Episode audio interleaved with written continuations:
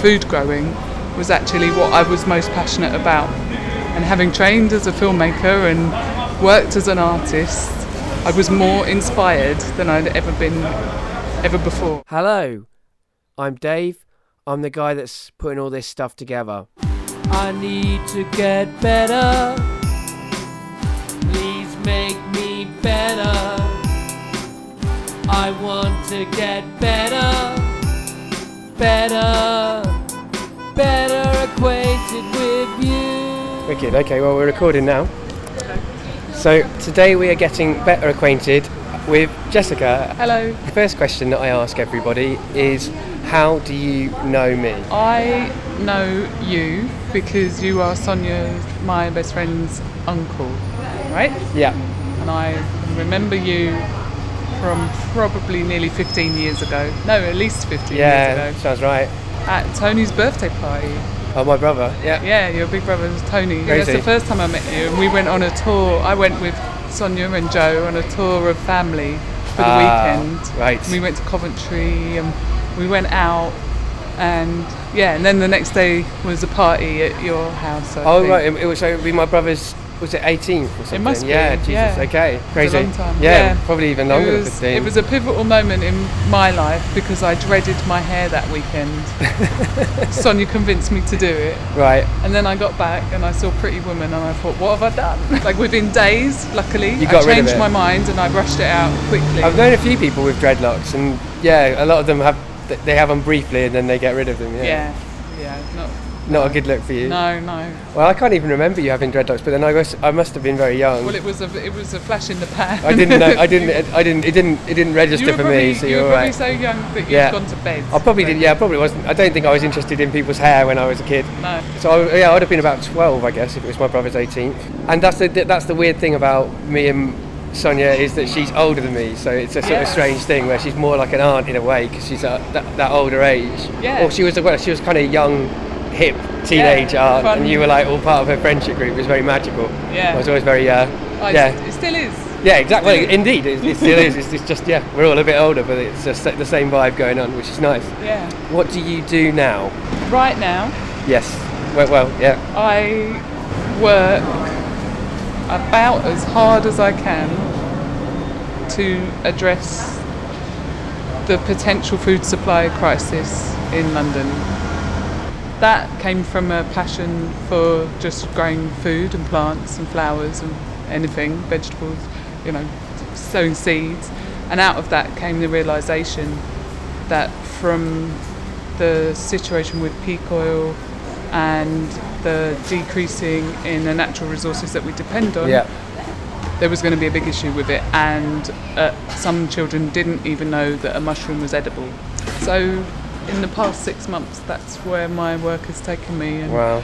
now I work almost seven days a week in various locations Yeah, and that's at that's different times. that's quite nice to sort of contextualise where we are because we're at one of those locations that you're working at. yes, we are. I'm just and watching my colleague that's right. up the store. and it's at seven. Uh, well, it's, it's, it's, it's seven days a week because here we are in, on, on a Saturday, and you've been your man in a well woman in a, a fruit and veg stall. Yeah, the, the, the easiest way for us to do this, so that it could happen, was for me to invite you to come Yeah. along while I was going to be on the fruit and veg Well, it's really nice. I, thought I like nice, the. nice location. The fact that we're where you work. I've done another conversation with someone in their place of work, and I think it's a really interesting way of kind of getting a feel for what the person is like. yeah, Where has food growing taken you? it's quite interesting actually because it started with Joe, My sister. My your older sister, your sister, Yeah. and my my family also Yeah. very much so. Absolutely. Who I heard a rumor she was moving off to York, and I just dropped in to say what you what you're going to do with your allotment, what's happening with it, and I was just uh, you know shopping for gardening work Yeah. as well. I would see if she needed me to mow the lawn, whether you were going to do it when you moved in or not. Yeah, yeah. And she was like, "You have come at the perfect moment. Do you want half an allotment?" and that was June last year. At which point, I still had a full-time job that I worked mm, like 40 plus hours a week for, and was struggling to deliver a project that no one else gave a shit about. Am I allowed to swear? Yeah. Good. um, yeah, no one else gave a shit about. For some reason, I felt like I had to try and save it and do it. And anyway, so slowly I got more and more into this idea of not and not. I didn't manage it very well. It got very overgrown and it's covered with It's harder weeds than people think. To Even half things. an allotment is a lot to manage. Yeah, yeah. I would leave it for weeks and not do anything. But then I had this kind of that was like last summer, and by autumn I totally neglected it. I'd not done any soil improvement that you would do, but I did get some onions and some garlic in the ground before the frost, and by the end of November or something. And, and I thought, ah, what's this going to do? Just put, breaking up a garlic and putting the bulbs in really deep. Just giving me that meant I had land to practice on and I could experiment with things and could say that I had somewhere to grow things and, and could try as well. So even in the winter, I was still, look, I was back there in February Yeah. To start preparing, for, Yeah, you know, yeah, for the spring, like covering beds and warming the soil and uh, and pulling up the weeds at that point when it was damp and soft. Because I live in a flat, nothing to do with food growing. What happened was that job kind of d- did me in, and I got signed off sick in November Right.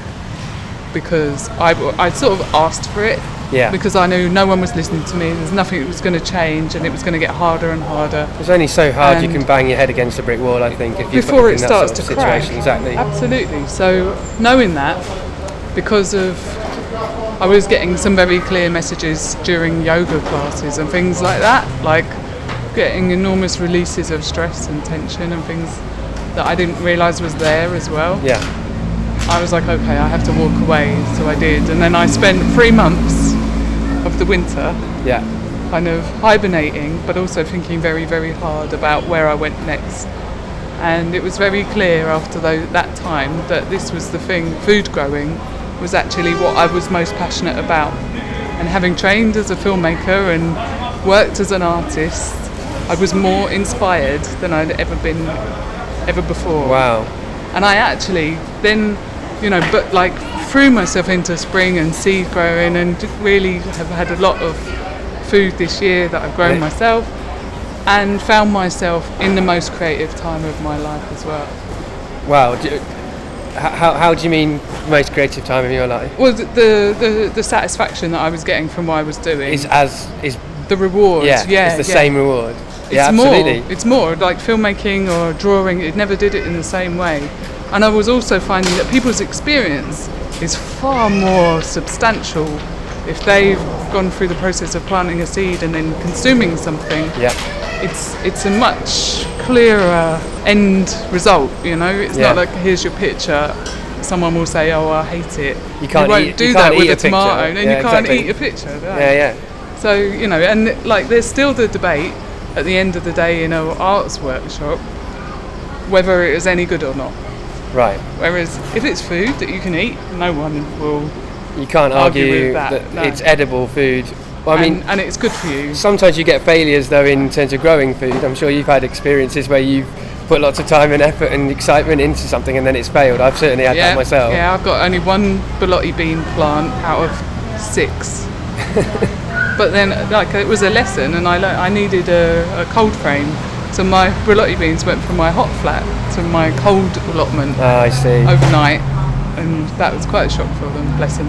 So So you started growing stuff. You'd never grown stuff before, or had you? only things like uh, pots on a rooftop Yeah. and stuff like that. But it's always been like I'd always been interested. Always helped my mum, but never, not really till 2007 or 8 did I start thinking about growing my own food. It was just completely instinctive. I'm not trained. It was only this year that I did a short course in growing food, and I just learnt from books. And I always did all right growing plants. So I Yeah. sort of it's the one thing that sticks in Yeah, me. yeah, I remember the names of things, and I can recognise different varieties, and yeah, it just felt like the That's- right thing. I actually turned down that allotment before you got it. Weirdly. That's luck. Because well, because because we moved into my sister's house, we got the back garden there, and my dad's got a back garden. We just Yeah. thought we, we can't have three different gardening locations. This oh, is we hardly we, we can't find any time in our lives to even do the garden. We wish we Yeah. gardened a lot more. Jen's much better than me. Yeah, I mean that's that's what allotments are for, right? Yeah. They're for people that don't have land, Yeah, and that's what they should be. Although the way they've been distributed these days, I think it's just whoever's at the top of the list. absolutely. I think it'd be quite, you know, I think we're going to have a a situation where every spare bit of land, or the grass in the parks, or the rooftops, yeah, rooftop gardens are happening will- more and more, yeah, aren't they? Yeah, will will be used to grow food because it'll be so expensive to get it elsewhere. I agree. I, I also feel very much the the pressing nature of the fact that we're going to run out of oil, and the fact that we've already reached peak oil, and the fact that we're consuming more than we can, more than we can. Yeah. You know, there's no end to that sentence. Just Well, full stop. there was a great documentary that I saw, and that kind of brings me into why I'm standing here outside Matalan, Yeah. you know, selling organic food. Is a documentary called uh, Farm for the Future, which basically shows how the, the struggle that the farming industry is having affording diesel to farm on a mass kind of agricultural way Yeah. and that's like growing large amounts of crops so you need massive machinery to harvest it Yeah. and all of the same crops meaning you need fertilizer and pesticides all dependent on oil to ensure that you have a substantial crop and she had been the woman who made the documentary is responsible for banning carry plastic bags in uh, Modbury, I think, Okay. in Devon, and she's been from a farming community for all her life. So her father's farm, her uncles had taken it over, which they she was called back to help out on it because they were struggling so much. So she started to look at what were the alternatives to oil and found these people that still use normal machinery, like old machinery that they pull, that a horse would pull, and Yeah. looked at forest gardening where you grow a massive amount like vertically rather than horizontally. So you use the you know never ending amount of space above us Yes. rather than having to fill loads of plough loads of land Yeah. and use up even more energy to do that That's a good idea. and it blew me away. And that was a screening by Transition Leytonstone in the library just down the road. Okay.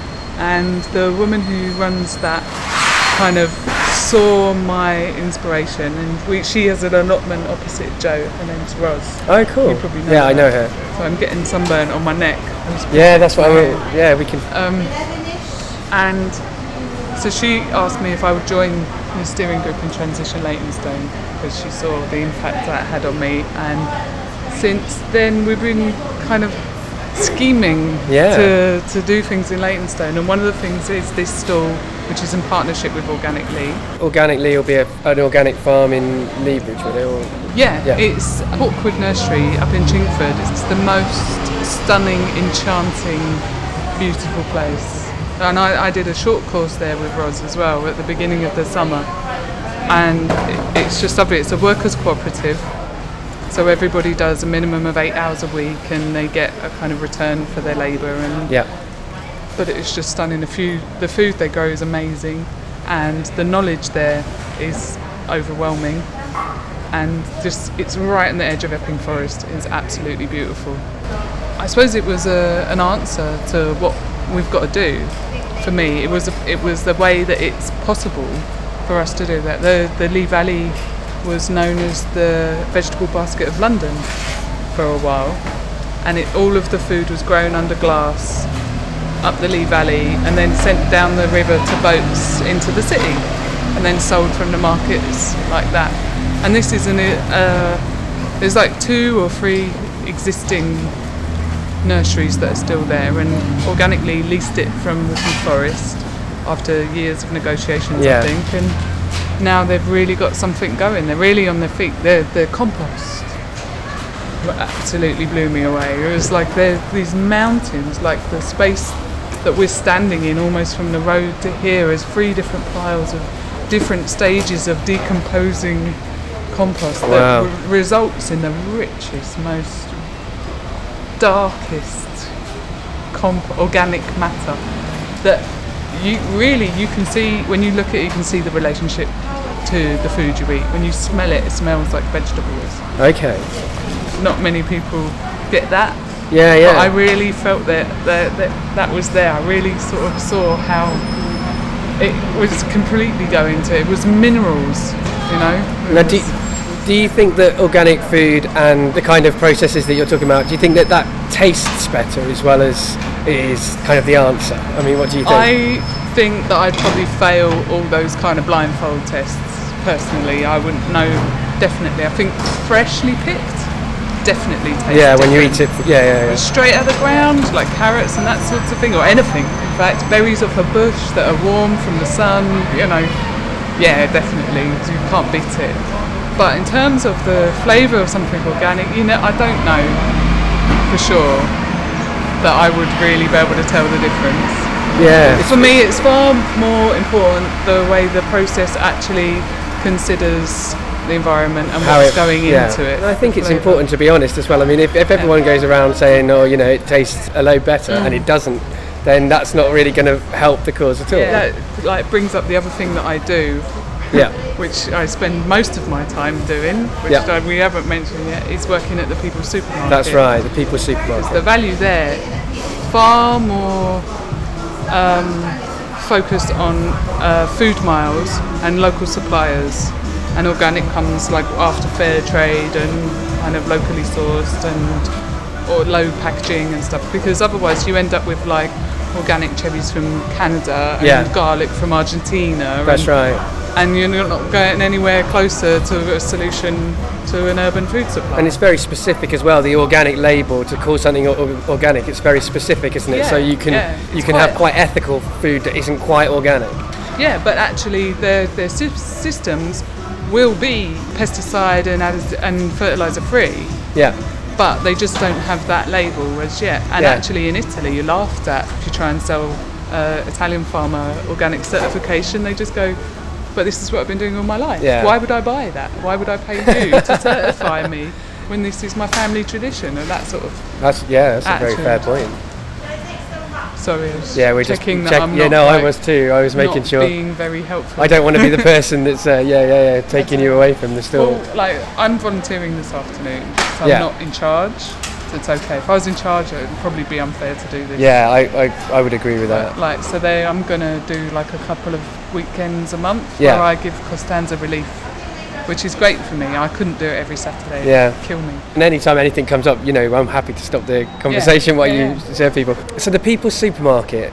Now Yeah. that is also a kind of workers' cooperative, isn't it, or kind of customers' cooperative Yeah. in a way? Well, it's a it's a consumer cooperative. So you join as a member, and by joining, you commit to doing four hours work per month as a minimum. You then get a share of the organisation, so you have a vote as a member and a, at the monthly meeting, and you get 10% off what you buy in the store, which is sort of a token gesture. It's not enough to make you travel to Holborn for just for the discount. That's right, because it's in central London. Although? Sometimes it does mean that the prices compete with think people like Asda and the bigger supermarkets. the supermarkets. that you're, yeah, Yeah. that are your enemy in a But way. I like I went into Tesco Metro the other day and I was wearing my People's Supermarket T-shirt because I was on a break and my friend was in the shop.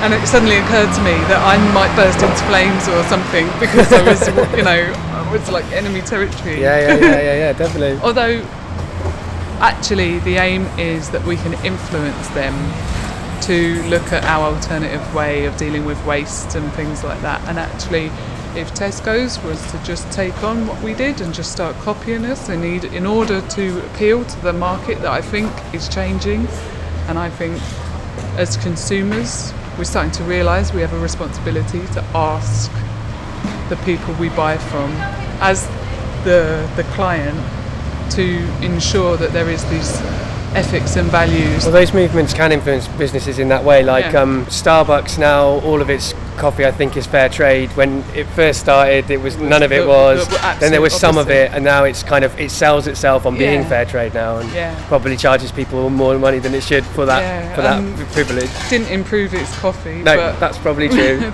but that's like a whole other thing. I'm, Yeah. I'm a horrendous coffee snob. It's nothing to do with the whether, it, whether it's organic. Well, I'm, I'm, I'm, the problem with me and coffee is I'm, I'm more interested in the um, the effect of coffee on me than the actual taste. So I'm uh, I'm not such a snob. I'll go into Starbucks if uh, if it's the nearest, it's the place where I can get my fix. Yeah. Fair enough. So I started as a member in February. I'd cycled past it a few times, and I thought They've just got stenciled People's Supermarket on white name. background on the back on the front of the shop on the on the literally on the concrete. There's no really no frills. Literally using that no frills image, and I thought that sounds like my kind of place. Already knowing that I didn't really like Tesco's, and I knew it was rip off, and I knew I'd heard the horror stories of the way they treated farmers and things like yeah. that. So I'd ridden past and I thought that looks right.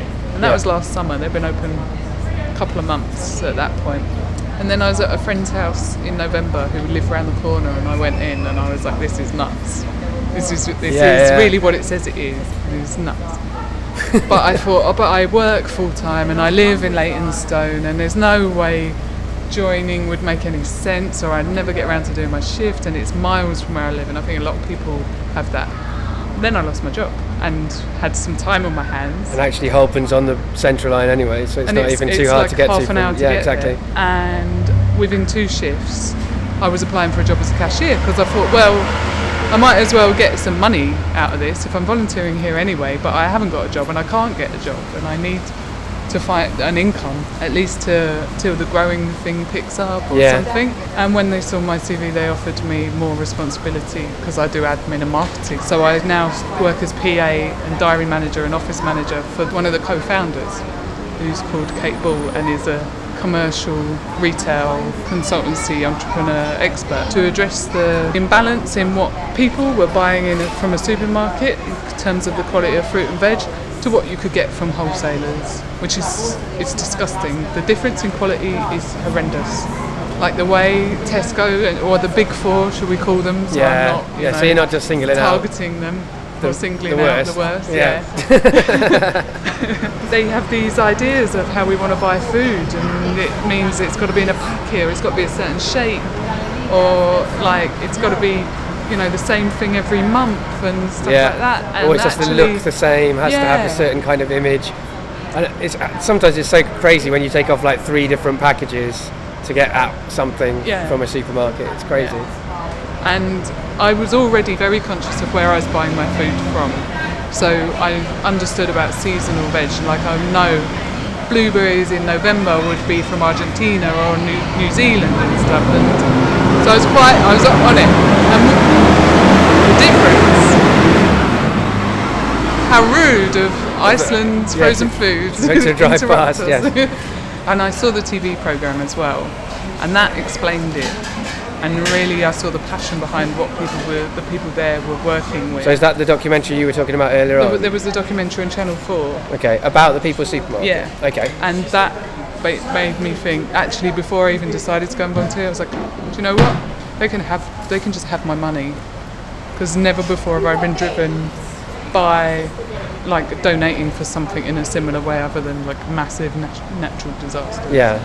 It's not my style. I'd rather work to make a difference rather than just throw money at charities. You don't always know what the charities are going to do with the money. Exactly. Yeah. But I could see that this these people they just needed my support and at that point they just needed members, as many members as possible as well. Do you, do you need me to do anything? Uh, this is just Cool. Shall I let you just keep an eye on it? Yes, please. Cool. Cool. So they're taking away the big rack. You've sold loads of vegetables today. Yeah. Which is we've been great. here for two since mid July, I think, and we're already doing not a bad trade on a weekly basis. We have regular customers already. It's basically supported half by a paid worker and then volunteers from. Here's your here's here's a, a, a, a this is Jim. Ah, coming to take take the. So where are you? I thought I thought he was a customer, but he's not. No, no. Can you help? Hello. Yeah.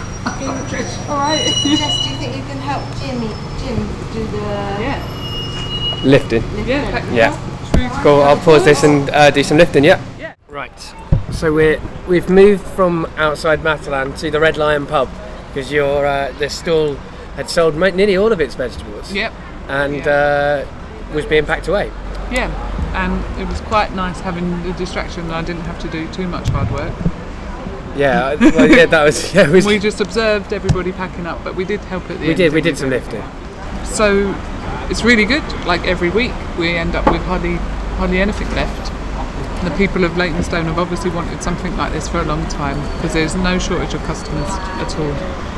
They've been running the vegetable stall in the Hornbeam Cafe outside the Hornbeam, Hornbeam Cafe for years, and we have started taking what they would take on a bad day already, and it's double the size.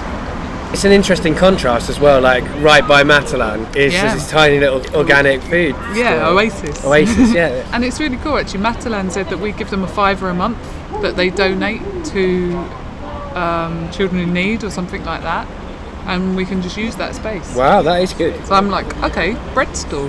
What's next? What else can we yeah, do? yeah, yeah, yeah. Yeah. And hopefully, because the stall does sell bread as well, that's made by handmade by some of the members of the cooperative. No, that's good. It would be lovely, wouldn't it? There Yeah. would be a little corner of Leytonstone suddenly became like back to old school Yeah. way of shopping and, and actually small produced, freshly made do you do you think we can reverse the tide?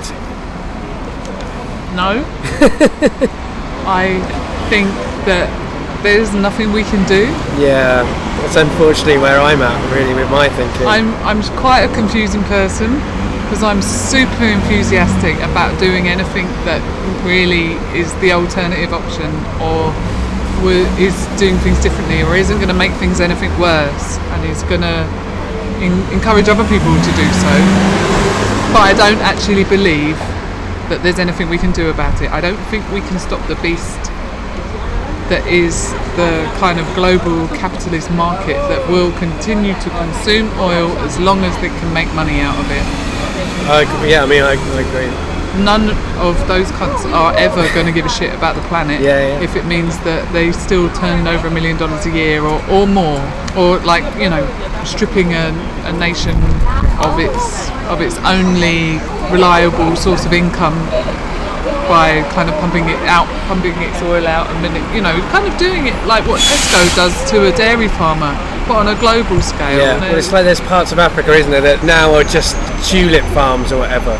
Yeah. Uh, and they're not producing any food for themselves. They're not self-sufficient in any way. They're they're, they're pay, paid really rubbish money to make stuff that they don't even eat. Yeah. gets farmed out to us. I mean, it's Yeah, I think in this lifetime we're going to see things that are going to be extremely more unpleasant than anything before. There's, you know, I don't, I don't know how it will work, and I hope that there's some way, it can, and I believe there is ways it can be managed.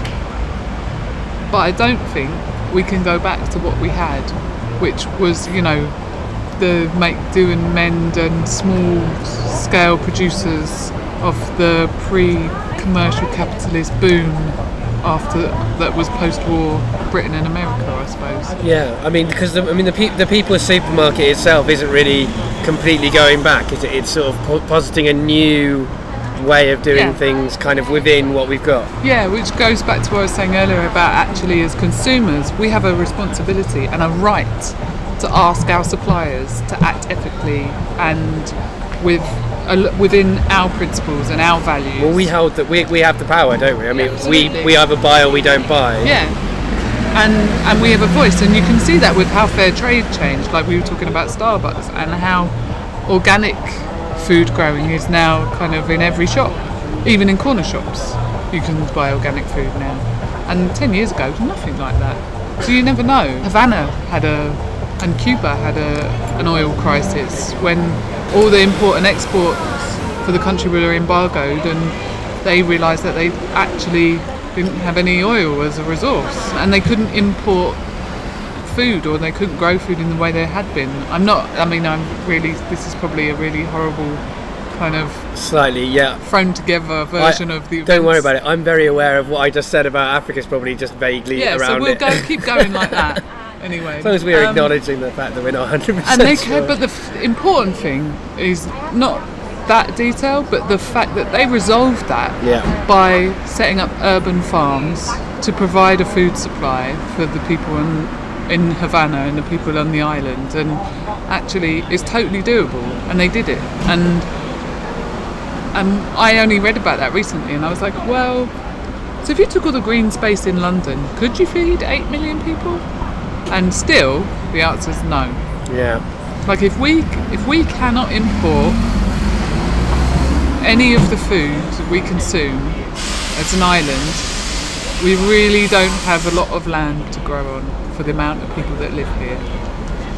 Like the, especially and and not only that, but there is like a hundred thousand farmers left in Britain, and that is decreasing every day. Every time you buy your milk from Tesco's, you pre- you could consider yourself shutting down a And dairy farm. And the, well, the farms that we do have left are often very specialised as well. I mean, this is the other thing. They're Yeah. not general farms. They're not. They're not. No, yeah. they don't go to farmers markets and sell what they've grown and what they've pulled out of the ground for that month or whatever or that season.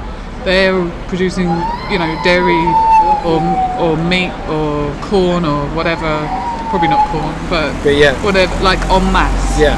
And Or um, or, or even they're just slaughterhouses for, for animals as well. Yeah, and they're dependent on someone coming and buying the most, the one big purchase because that's the market that supermarkets have Yeah. created.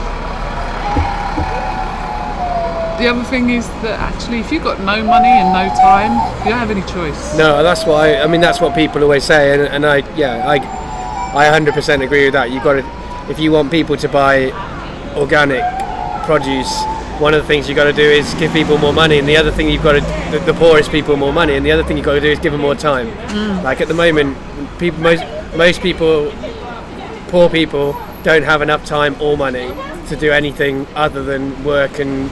Yeah. Forget about how miserable they are by watching TV. I mean, whatever they do to Yeah, I mean, forget. it's a sweeping generalisation, but I'm one Yeah. of them sometimes. Yeah, well, me too. Sometimes, yeah. That's all there is.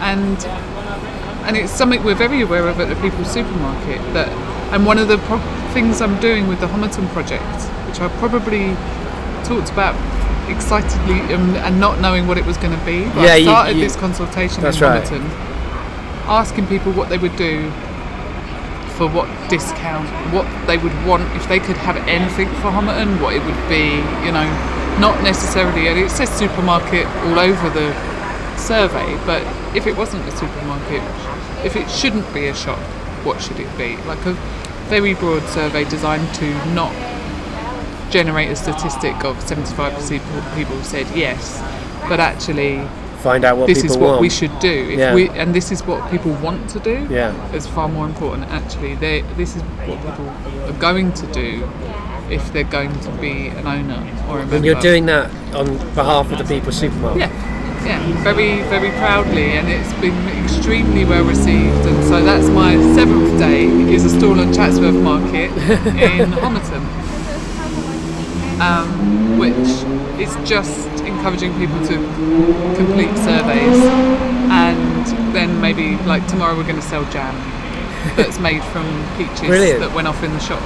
And yeah, I mean, it, it, it could work, but like the, the residential area around Homerton probably has more people than ma- ma- many many other areas in London. Like more people living immediately there than anything else. It's there is estate after estate after estate, row upon row. Are they like, tower blocks as well? or- tower blocks. you, can, you can get a hell of a lot more people in a tower block, Yeah, and that's the. rows and rows and rows of like eight story buildings and it's those people i really want to know what would it take? Like could you see value if you did one shift a week but then you got a 20% discount? So we actually decrease the cost of your shopping. Would you do it? Nobody has opted for that yet. Now i realize that you know these like in the same situation that I'm in, where I'm actually working every hour of the day almost, every minute, and I just sent a text to Tony to say I feel like I'm neglecting you a little bit because all I'm doing is chasing my own tail, Yeah. keeping up with what I've agreed to do and all the work that I want to do. Um,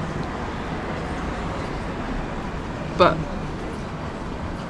like I can, I will choose to miss out on those things. I will choose to work on a Saturday, even though I've done five days of work already. Um, but some people are, all, are working more than that. Some Yeah. people are working like 50 hours. Well, you've got week. no dependence as well. I That's have no the- responsibility, that's no dependence. Probably my, my biggest responsibility is my allotment, which can be quite challenging. Well, yeah, because you have But to. I'm lucky. Yeah. Yeah. And and I work. I did my best to make myself as free as possible, debt free and kind of commitment free as to you know, apart from obviously to him. Yeah. if you've got kids or you have a mortgage to pay or something like that, or do like you just have like also like I made sure that I don't have enormous overheads as well, so I can choose to survive on a lower income Yeah. but that this this society doesn't isn't designed for that type of living. This society is designed so that when a riot kicks off in a high street, the first thing you think of is, oh, I'm going to take them trainers I've always wanted. Yeah, I'm going to get a widescreen TV rather than stock up on food for the Stock up on food, like, or actually, you know, Or, you I know- know that man that runs that shop, so I'm not going to break his windows. Indeed. So it's kind of. Well, I mean, I work in some of the communities that where the riots happened, Right. and I mean, I I look at those communities and I understand why those riots happened. It, it makes me very very sad because of Yeah. the, it's communities eating themselves.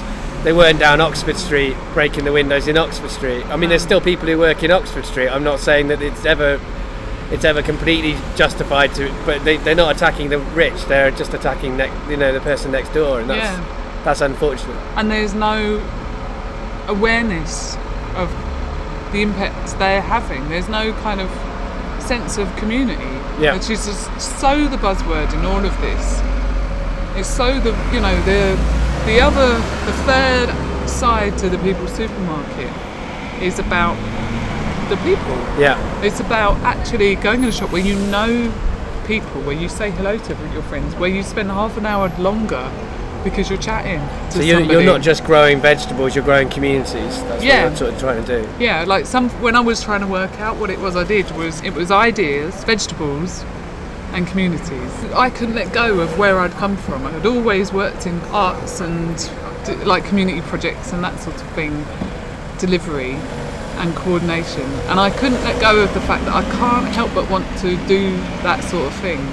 And it is totally self-fulfilling. It's totally that I feel better by spending my time doing things I feel like I've made a little bit of difference Yeah, even if we are fucked. Yeah. I really resent people that are like, oh no, it's for the good of the people. No, it's because it makes me feel good. yeah.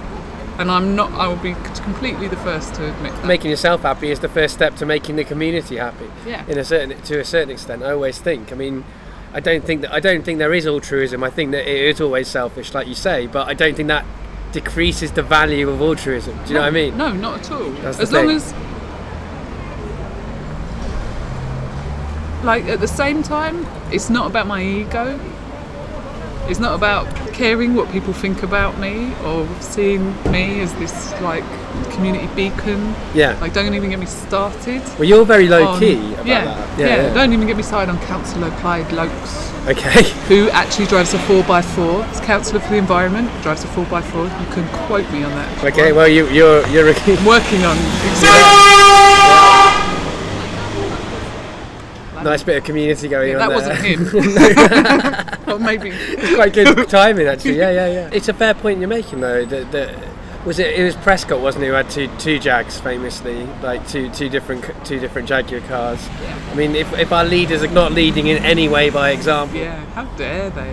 But then anybody that wants to be a leader yeah, automatically is probably the wrong person for the job. Yeah, which is a very you know difficult situation. You can't possibly be self-appointed. We'd have to have this amazing, de- amazingly detailed system of nomination that was secret. where people are forced to be where, where you accept that as your community service, that's your responsibility to just do it anyway. Kind Yeah. of like a rolling chair Yeah. person or something like that, maybe. Well, that's the sort of um, well, I mean, that's that's very much in line with the kind of politics that I have. Yeah, Yeah. you've done all of this in the last few years. So Yeah, so- what, five years? I had like I had my first proper job about five years ago, where I actually started getting experience. You know, being paid full time yeah, and kind of liberated from the mess of self-employment as a filmmaking artist or whatever it the fuck I was then. Yeah. And it was with much relief. I went and worked for an arts organisation and learned about running a business and an arts business or and a community focused non-profit organisation from the inside, which was Yeah. always my intention. But then I realised by doing that actually I don't want the responsibility of my own organisation. Like I would like oiling the, the cogs of things and Yeah. making it happen like that, you know. And I'm not. I don't want any glory. I don't want loads of money. I don't, I'm not super ambitious. Yeah. I just want to be entertained. I just like to be busy. Yeah. know. I can't sit for hours doing nothing. Ever. No. Um, and yeah, so I, I just I, I had the ch- opportunity to refine it to make sure it was really what I wanted to do. Yeah. And the the themes that I kind of came up with, which I would apply to anything like that, it's kind of my own value system, was it had to be fun, which was my nephew's influence. You know, it had to actually you had to forget that it was work Yeah.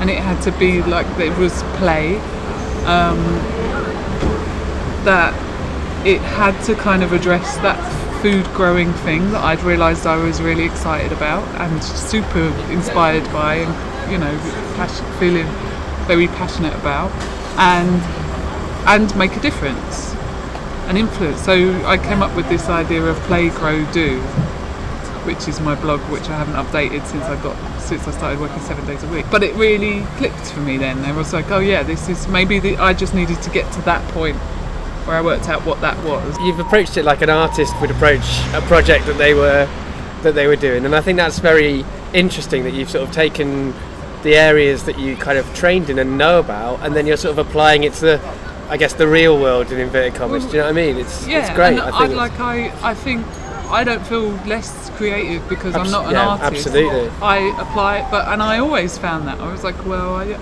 I don't want to be an artist. I Artists big themselves up a lot too much, anyway, I don't. I don't need to be seen. I don't need you to show my work. I don't need to paint for painting's sake. Yeah. You know, I have nothing like that. Nothing that actually drives those super creative genius painters to paint the way they do. You know, I know none of that.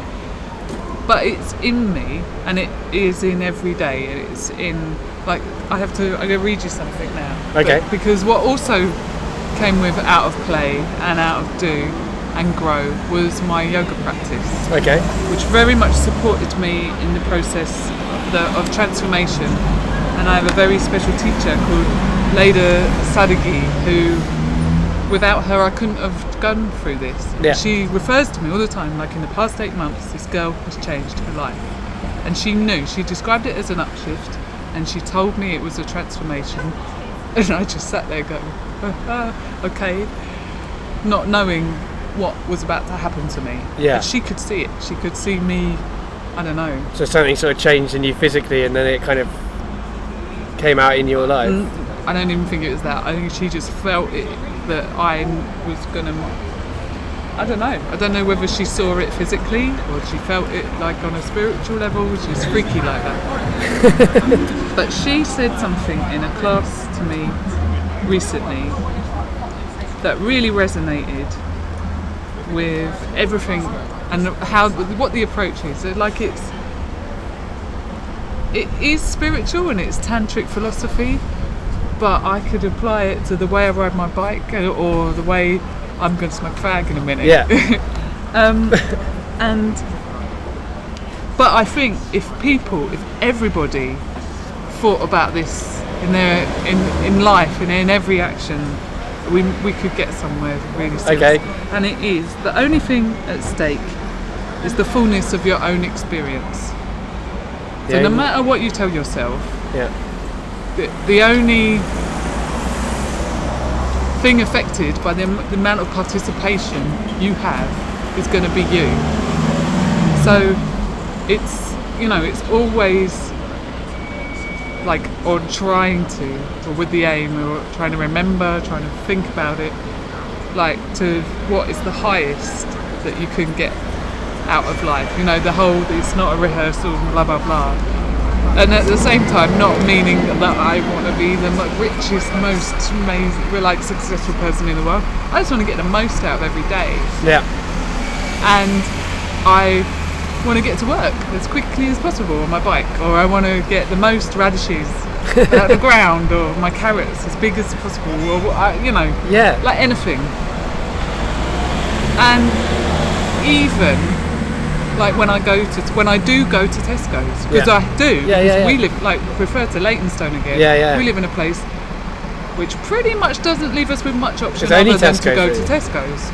Like if you want milk, you can get like milk that's come from any old dairy farmer that's God knows what he's done to it, or you can get organic milk that's Yeah. at least. I mean, and actually, I'm quite with with dairy products. I'm quite serious about Yeah. buying organic, and now I think there's a massive difference. Actually, to completely contradict myself, um, and I'm very aware of the, pe- the the hormones that animals are treated with to produce milk. So I really don't want that in That in my your body, system. yeah. No, but yeah, we have to go to Tesco's for that. So I don't see why you can't approach that with that same attitude of actually, well, if I've got to do this, what's going to be the easiest or the best or the most enjoyable way I can?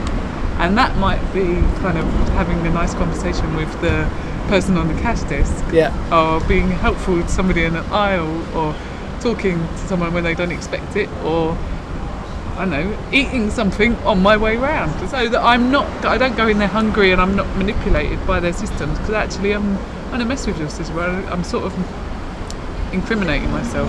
Like, yeah, sometimes that that's what you have to do. Like, like, but the system. Yeah.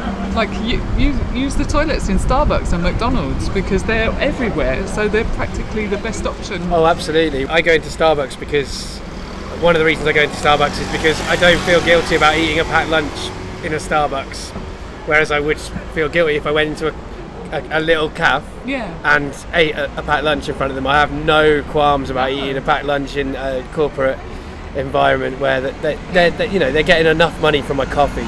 Yeah, and actually, the people that work there couldn't give a shit. They don't care. Absolutely.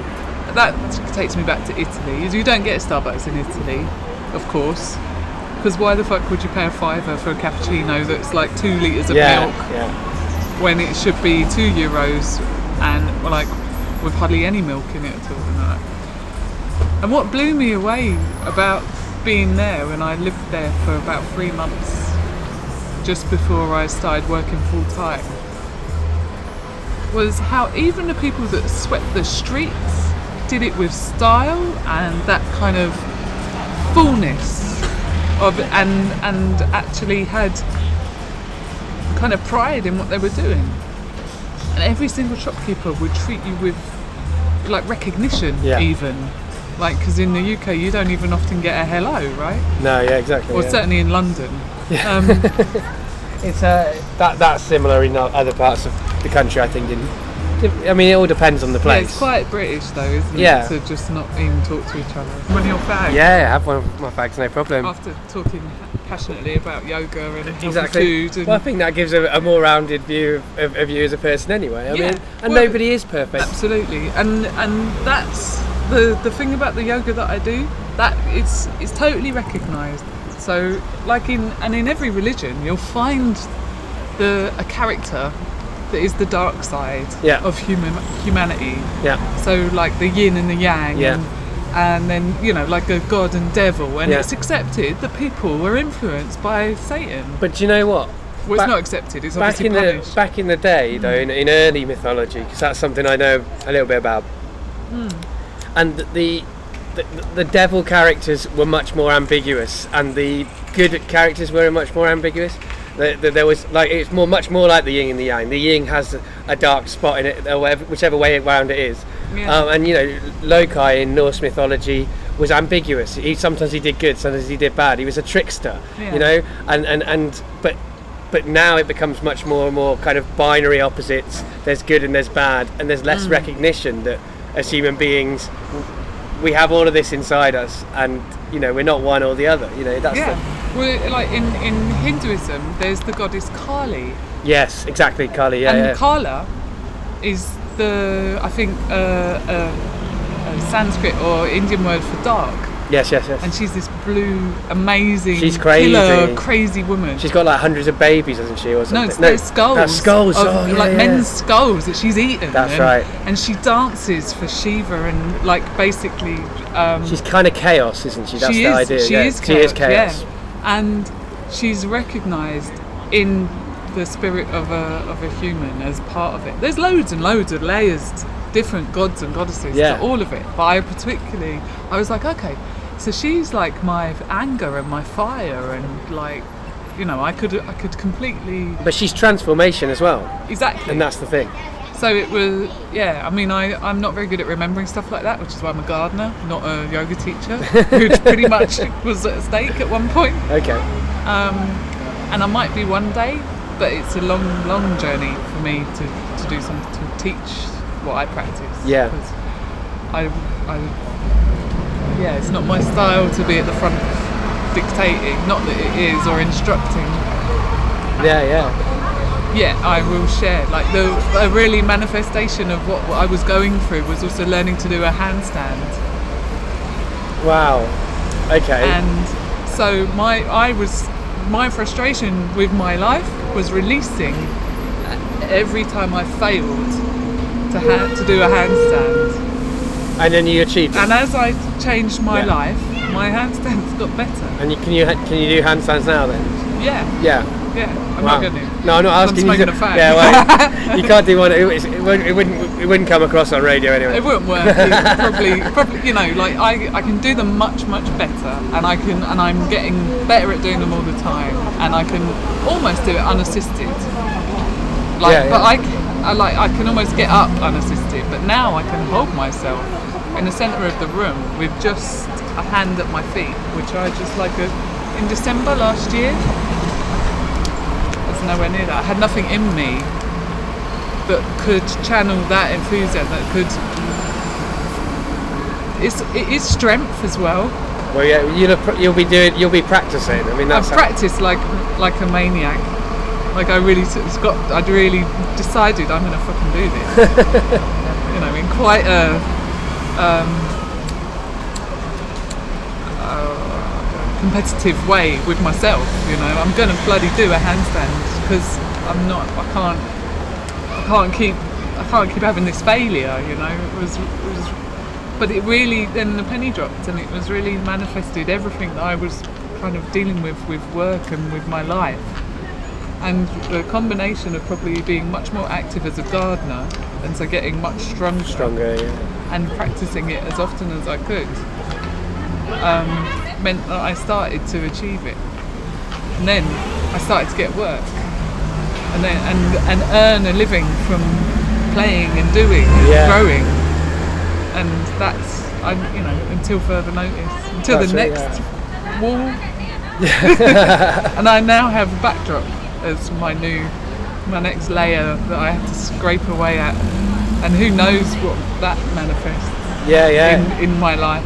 I don't know. when you were talking earlier about carrots and growing things, I was remembering um, when I was about, I think I was probably nine years old. I went on a trip to Ireland with the family, and it was in the countryside, in the Irish countryside. And I went off on my own with a local boy, and we came to this field, and it was full of carrots, and we were like, "Wow, there's just carrots just growing in a field." So we picked as many carrots as possible, ate loads of the carrots. We went back home, really proud of ourselves. We had all these carrots, and the kind of Irish old ladies that were there were shocked and upset because we'd been digging up a farmer's field and not knowing it. Yeah. And we'd just been like, wow, look, we didn't really understand until that moment that I guess that carrots grew in the ground and that, that we could just eat food straight from the ground. And Pulling up a it was carrot is so cool. it was so amazing. It was just, I mean, and I'd, I've always rem- like remember that sort of moment of just, just amazement that, that What yeah, came out the yeah, that, that, that, yeah. and that that it was just so fresh and that, that there was no, there was nothing between me and the food.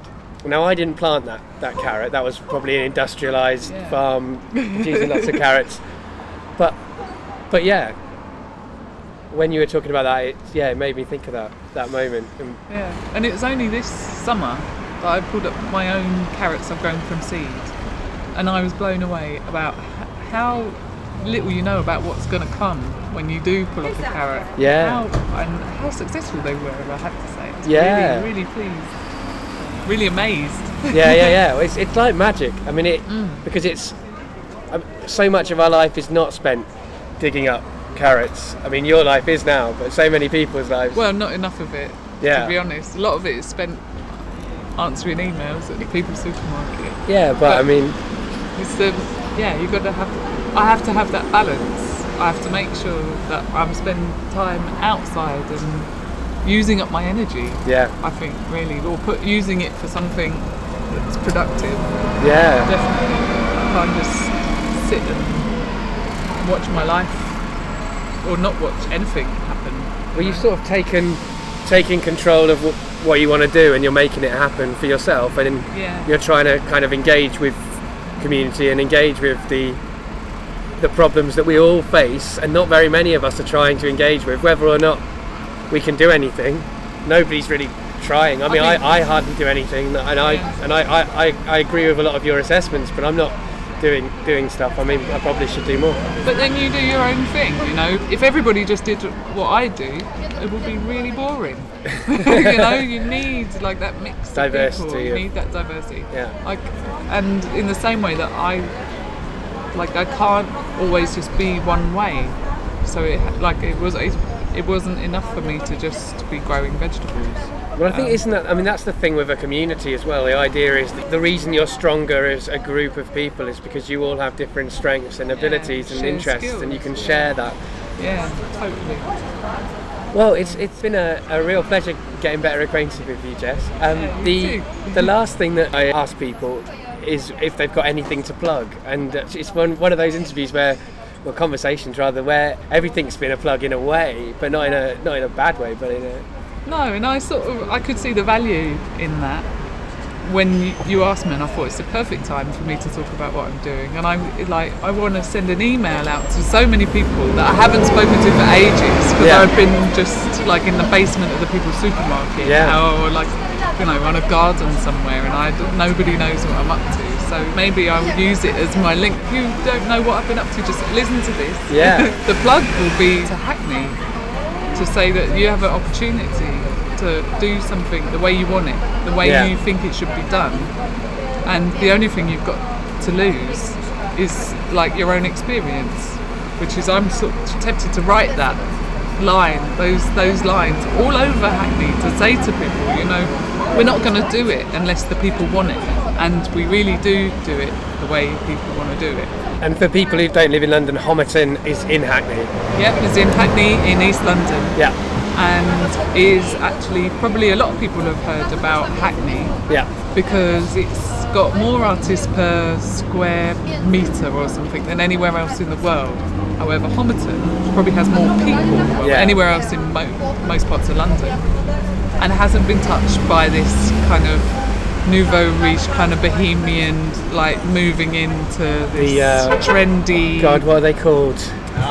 The, the uh, hipsters. That's the- Hipsters, hipsters. yeah. That's what. Um, when a lot of people think about Hackney in London, they think of hipsters these days. But it wasn't. It wasn't what you'd think of when you in the past when you thought about Hackney. no Hackney's not at all. changed tr- tremendously, yeah but it doesn't sound like Homerton's necessarily had any of the benefits of that. No, and actually, what's quite interesting about this is that there's a lot of people that have lived in Hackney for a long time that don't really welcome those hipsters, Yeah, and they haven't really given like Broadway Market. You go and there's a massive segregation between the communities. You've got very expensive shops on Broadway Market now that you wouldn't buy your weekly shop from and you've got some very expensive houses to live in, and then you've got high-rise tower blocks and estates of people that have lived there for a very long time, but have no benefit from that community Yeah. whatsoever. And I think hopefully the reason why the People's Supermarket were invited to ha- to Homerton is because they've realised that actually just supporting new ideas isn't enough. And if this type of regeneration goes any further it's going to get it's going to be far harder to support the communities that need the support because you won't there won't be housing for them and they'll they'll be forced out of the cities which is what's happening anyway and that's why we're sitting in Leytonstone that was once a village right? Yeah. I think they Hackney as a local authority has been transformed by the amount of people that now pay council tax so they're now in a position to be a bit more maverick about how they do regeneration for want of an awful word Yeah. that just comes with a set of plans by a town planner or an architect, or not even a very good one necessarily. That's just dreamed up how the the world, the town should be, not actually asked anybody. It's the regeneration coming from the people rather than from the people who are deciding what happens to those people. Yeah, from it? from you know for, for to make a great parallel, it's it's from the the roots and the grassroots of the community. So getting what they really want, like, and that's my challenge is actually to reach those people, which this podcast probably won't do.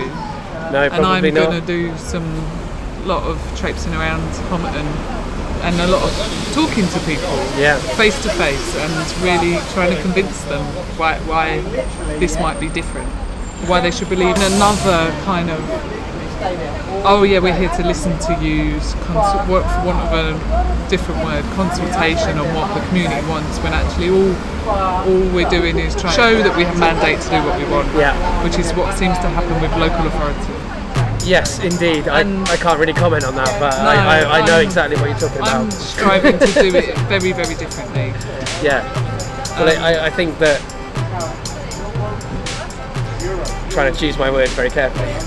Yeah, it's I a, think a lot of the time consultation documents have been used as just ways of saying what people what the authority wants to do yeah, and then seeing how the community will respond to the authority's decisions. yeah, It's it's very rarely what does the community want to do and then the authority responds to the community's decision. but hopefully by using the People's Supermarket Yeah. as a vehicle almost, oh, having having proved that it works in Holborn to a degree Yeah. so far after a year, um, we can work that way this Yeah. time, which I'm being very privileged to be part of. Good luck with it, definitely.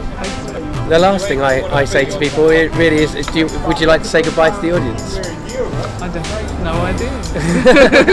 But you don't have Yeah, to. does it, that feels sort Doesn't of weird because I haven't really Been thinking about the thinking audience. about the audience at all.